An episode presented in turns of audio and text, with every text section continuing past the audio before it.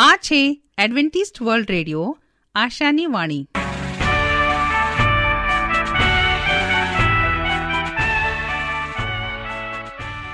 અમારા આજના પ્રસારણમાં તમારો હાર્દિક સ્વાગત છે.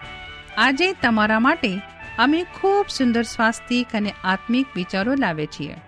પણ તે પહેલા સાંભળો, દેવની સ્તુતિમાં આ સુંદર ગીત.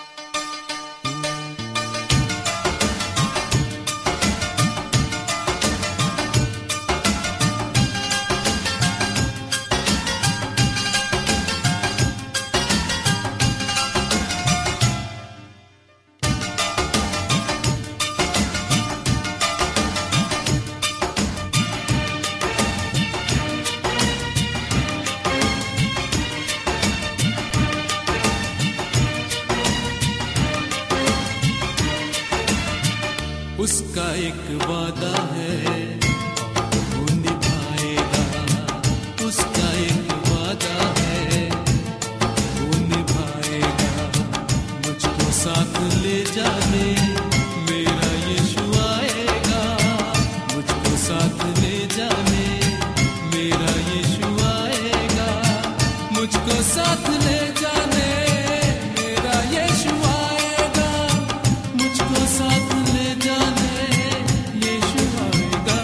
सीहा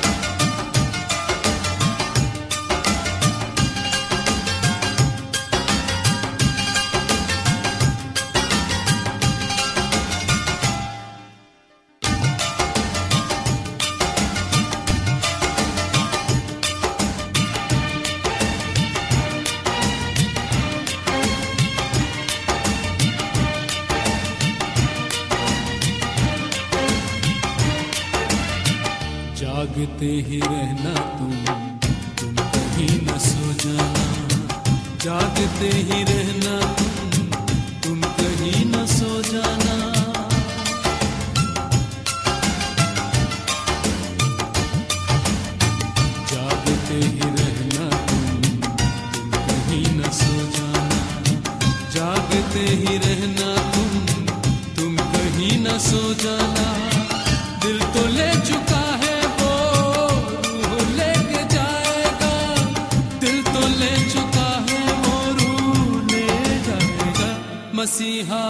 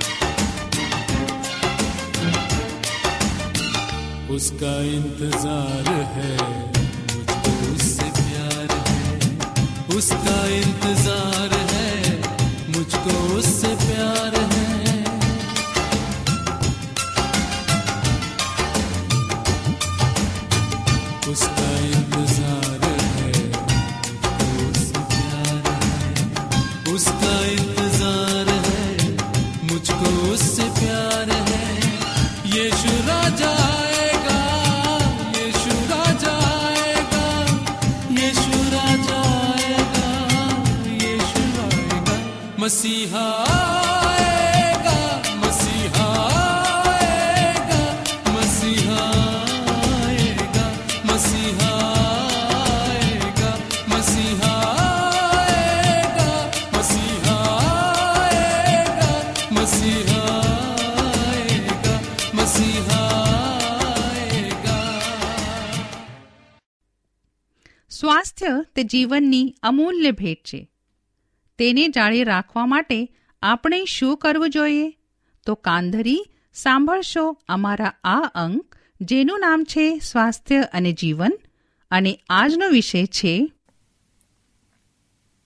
અસ્તમા દમ શ્વાસ દમ શ્વાસ અને શ્વાસ લેવામાં પડતી મુશ્કેલીઓના આવર્તક હુમલા થકી વર્ગીકૃત થયેલો દીર્ઘકાલીન રોગ છે દમના હુમલા દરમિયાન શ્વાસન નળીની લગતી રેખાઓ સોજી જાય છે વાયુ નલિકાઓ સાંકડી બનાવવાના કારણે ફેફસા બહાર હવાના પ્રવાહમાં ઘટાડો થાય છે આ કારણોથી દમને સંપૂર્ણપણે સમજી શકાતો નથી.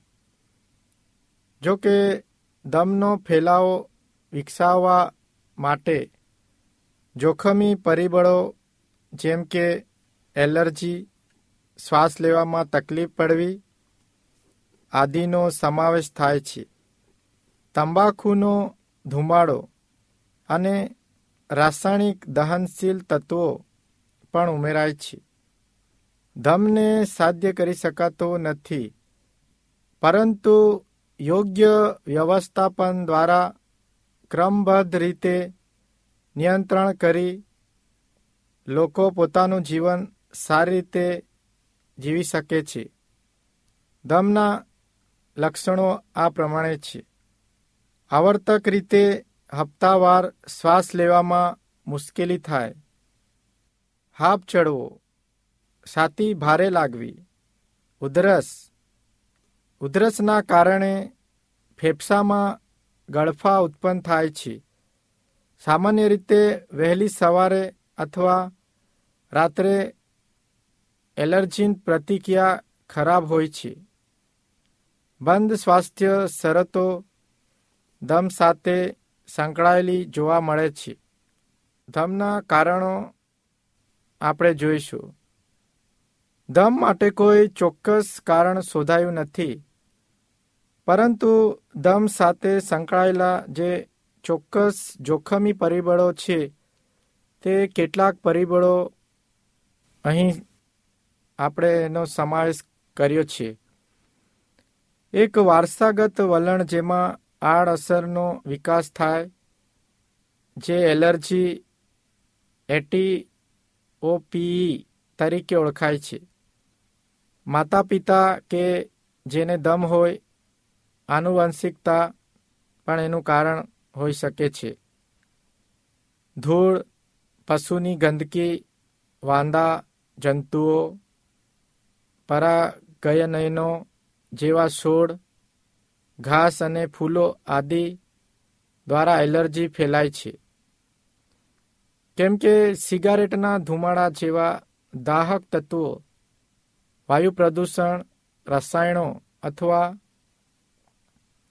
કાર્યસ્થળો પર ફૂંકાતી ધૂળ, જેમ કે વાળ પર ફૂંક, ખોરાક અને પાણીમાં સલ્ફેટની હાજરી, વાયરલ ઉચ્ચ શ્વસન ચેપ, જેમ કે ખૂબ શરદી, શારીરિક પ્રવૃત્તિ, કસરતનો સમાસ થાય છે.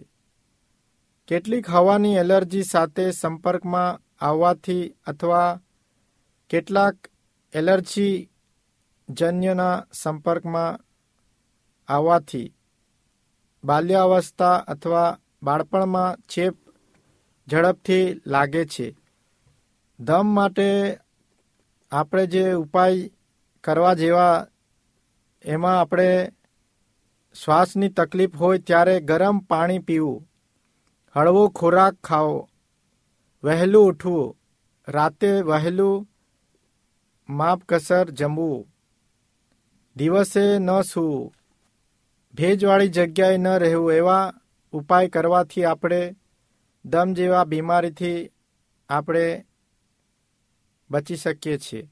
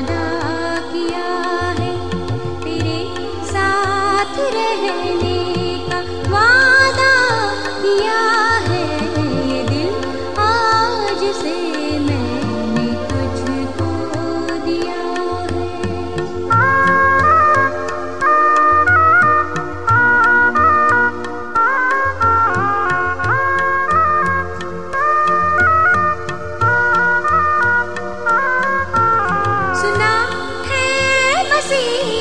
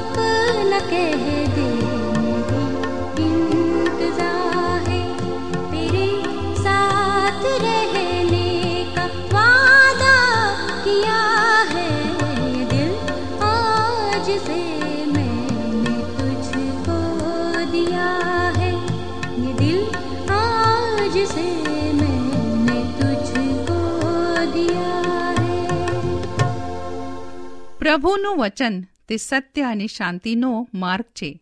આવો, હવે આપણે પ્રભુના વચન ઉપર મનન કરીએ. સાબાત અને તેની ઉત્પત્તિ હું રાજુ ગાવિત આજનો ગુજરાતી ભાષામાં દેવનું પવિત્ર વચન તમારા સુધી પહોંચાડનાર અને આજનું વચન સાંભળનાર દરેક ભાઈ બહેનો, નાના મોટા બાળકો, વડીલો હું સર્વનો ઈસુ ખ્રિસ્તના નામમાં આવકાર કરું છું.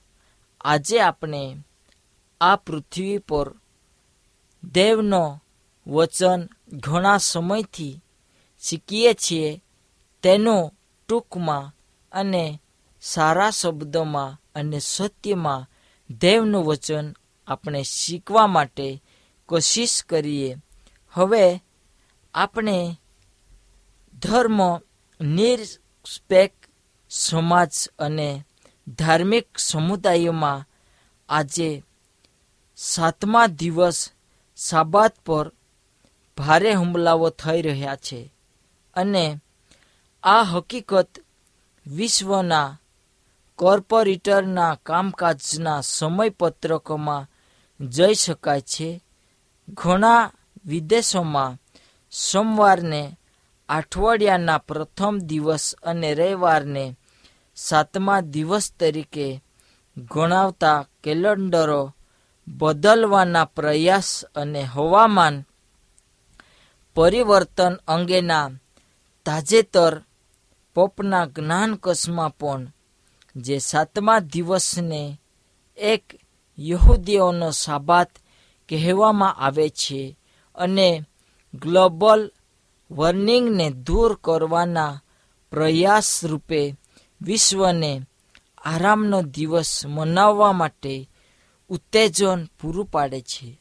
પણ વહાલાઓ, આજે આપણે ઉત્પત્તિ તેનો બીજો અધ્યાય અને એકથી ત્રણ વાંચીએ છીએ, તો ત્યાં દેવ કહે છે કે પોતાનું જે કામ હતું તે તેણે સાતમા દિવસે સંપૂર્ણ કર્યું હતું અને દેવે સાતમા દિવસે પોતાના કરેલા સર્વ કાર્યથી વિશ્રામ લીધો અને આ કારણથી ઈસુ પણ કહી શકે છે, વિશ્રામવાર માણસને અર્થે થયો છે. માણસ વિશ્રામવારને અર્થે નહીં. ઈસુ આ અધિકૃત નિવેદન આપી શક્યા, કારણ કે તેમણે પોતાની પસંદ કરેલી પ્રજા માટે, ઈશ્વરના કરાર માટે અનંતકાલિક ચિહ્ન તથા મહોર તરીકે સાબાત દિવસ બનાવ્યો હતો. હવે સાબાત દિવસ ફક્ત યહૂદી પ્રજા માટે નહીં હતો, પરંતુ તે સમગ્ર માનવજાત માટે હતો. ઉત્પત્તિનો પુસ્તક ત્રણ બાબતો આપણને અહીંયા સૂચવે છે કે ઈસુએ સાબાત દિવસને બનાવ્યા પછી પ્રથમ તે સ્વસ્થ રહ્યો અને જે આપણને આપણી સાથે સ્વસ્થ રહેવાની ઈશ્વરની ઈચ્છાનું ઉદાહરણ આપે છે.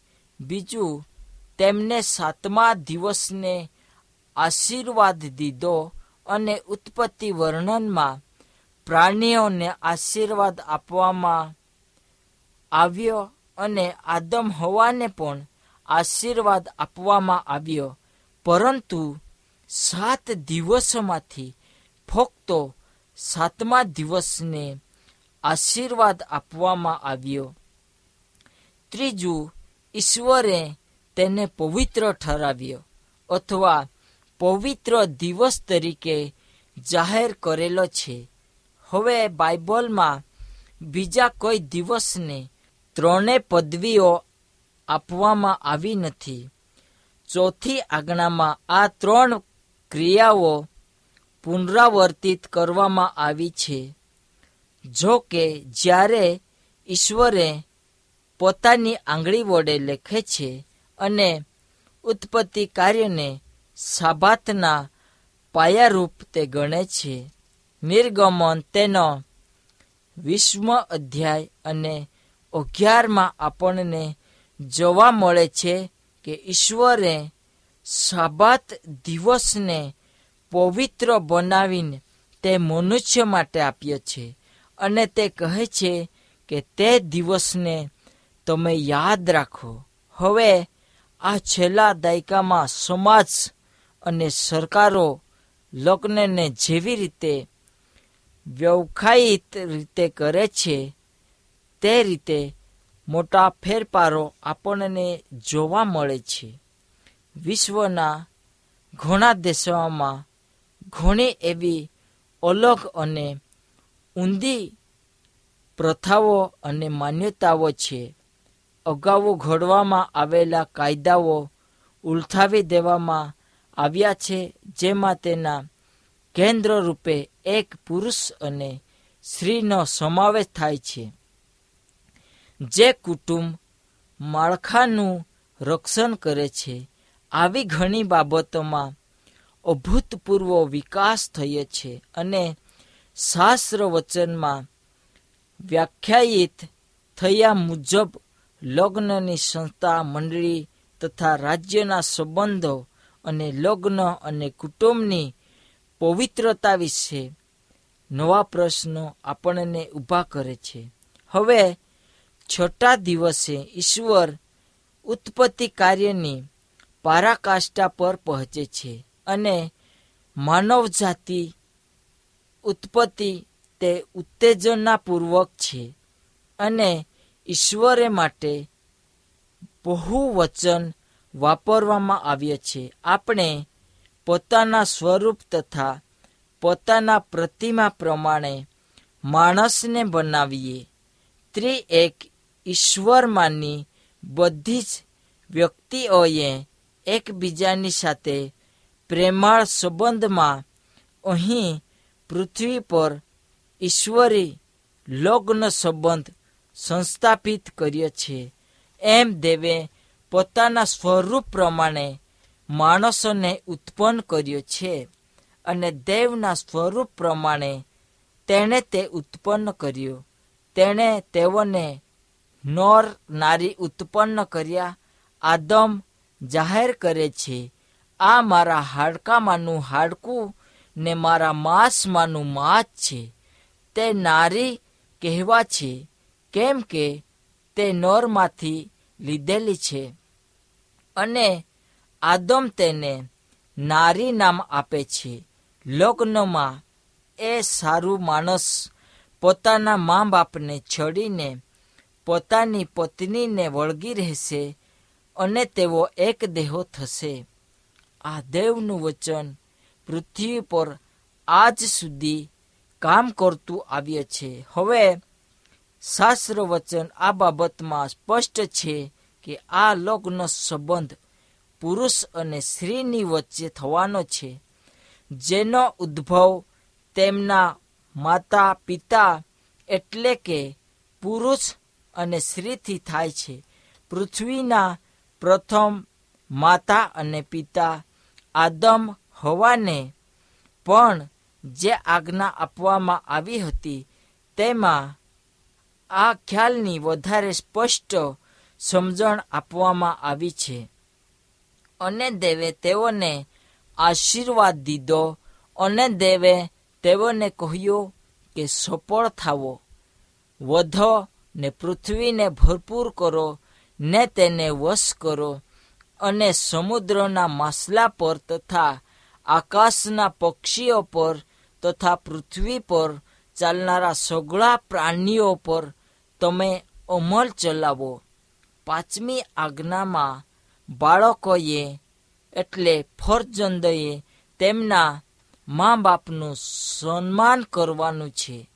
આ આંતર સંબંધમાં જાતિઓ અને એના સિવાય બીજું કંઈ પણ પૂર્ણ થઈ શકતો નથી. એટલા માટે દેવનું વચન પ્રથમતા સાબાતને ઉત્પન્ન કરે છે અને ત્યાર પાછી મનુષ્ય જાતને તે ઉત્પન્ન કરે છે એટલા માટે કે મનુષ્ય દેવે બનાવેલા સાબાતના દિવસને ભજે, સાબાતના દિવસની તે આરાધના કરે અને ત્યાર પછી સાબાત યથાયોગ્ય પાળી શકાય એ દેવની ઈચ્છા છે.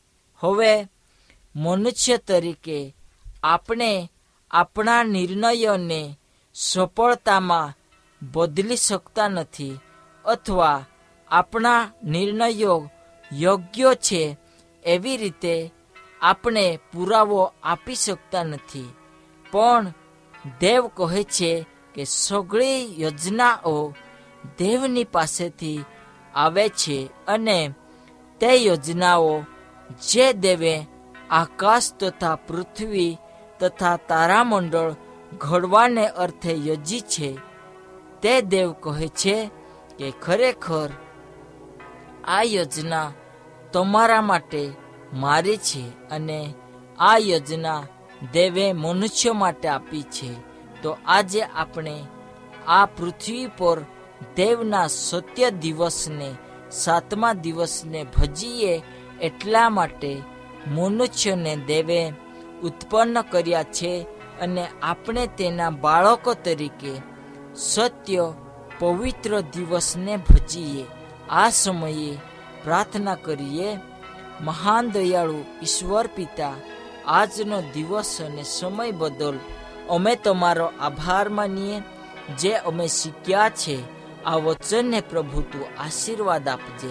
અમારી ઈચ્છા નહીં, પરંતુ તમારી ઈચ્છા પ્રમાણે તમે થવા દેજો. Amén.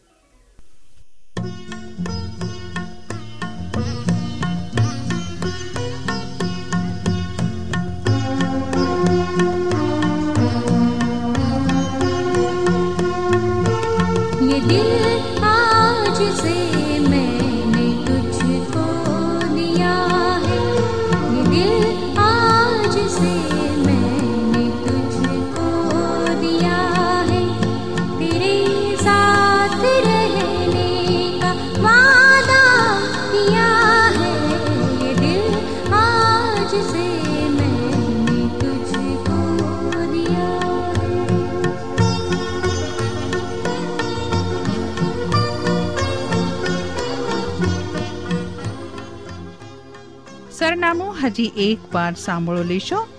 Adventist World Radio post box number એક ચાર ચાર છે સેલેસબરી પાર્ક પુણે ચાર એક એક શૂન્ય ત્રણ સાત. આ સાથે અમારો આજનો કાર્યક્રમ અહીં જ સમાપ્ત થાય છે. ફરી મળીશું આજ સમયે, આજ મીટર બેન્ડ પર. ત્યાર સુધી પ્રભુ તમારી સાથે રહે.